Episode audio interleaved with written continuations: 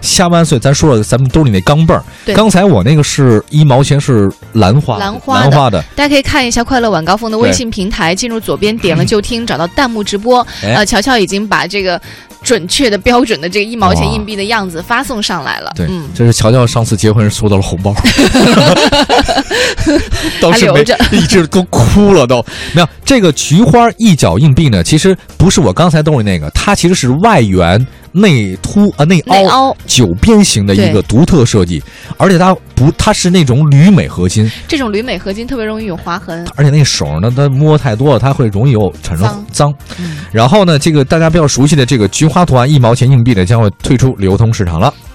呃，退出它是有个过程的，不是说一下你这个就不能使了，没有价值了，不是这样的。嗯就是现在中国人民银行呢是呃只会收，比如说你要去存存进去的话，它还是会收的，哎但是它不会再付给你这样的。嗯，硬币了嗯对对对，就是只进不出了啊。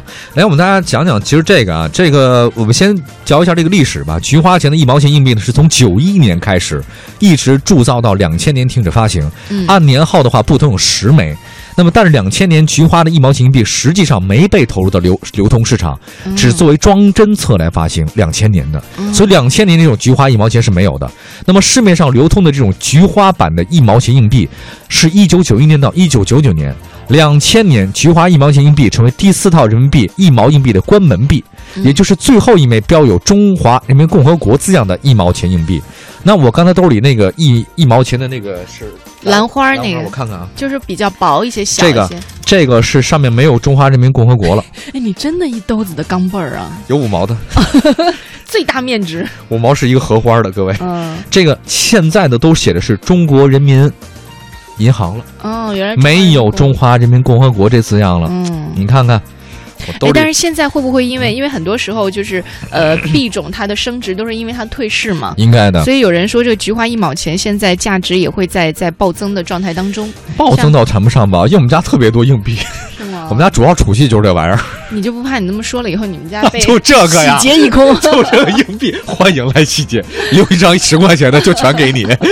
你看，像之前有单枚当中九四年的菊花一毛被哦藏友称为“菊花之王”，哇哦它，价格大概在三十多块钱，那就普洱普洱茶吧，普 菊，普菊是吧？对对高对。于其他年份的一毛钱硬币。哎，回家去找找有没有九四年。最贵的是两千年的，哦两千年那个菊花钱，菊花的一毛钱，它没有公开发行，只是作为装帧册送别人，或者说是给别人了吧。是吗嗯，所以到现在为止，这个菊花两千年的一毛钱硬币，您找找看，如果有的话，一枚一毛钱，价值将近千元，翻了万倍啊！哎，这个也是抵抗通胀的一个好办法，就是每年你都收藏一些当年发行的一些硬币。对对，吧我家里都有这些东西。嗯然后我特别想逛的就是马甸儿那个叫弗利特，嗯那边是北京最大的一个硬币的一个市场哦，包括收藏市场，那个邮票啊，还有包括硬币什么都挺多的。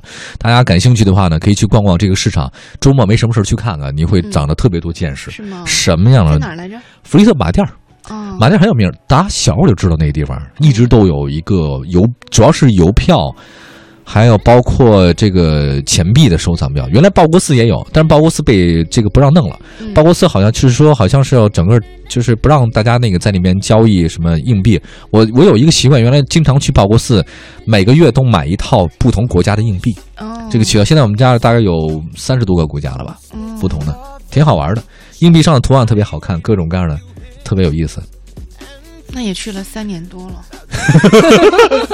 哦，呃，好，那那是往事不堪回首，挺有意思的。这个这个，你通过硬币能看得出一个国家不同的文化，特别好玩儿。而且，其实不同国家它现在发行跟之前也有很大差别。嗯我觉得能看那个东西，你能长了很多见识，嗯挺好玩的。跟集邮一样。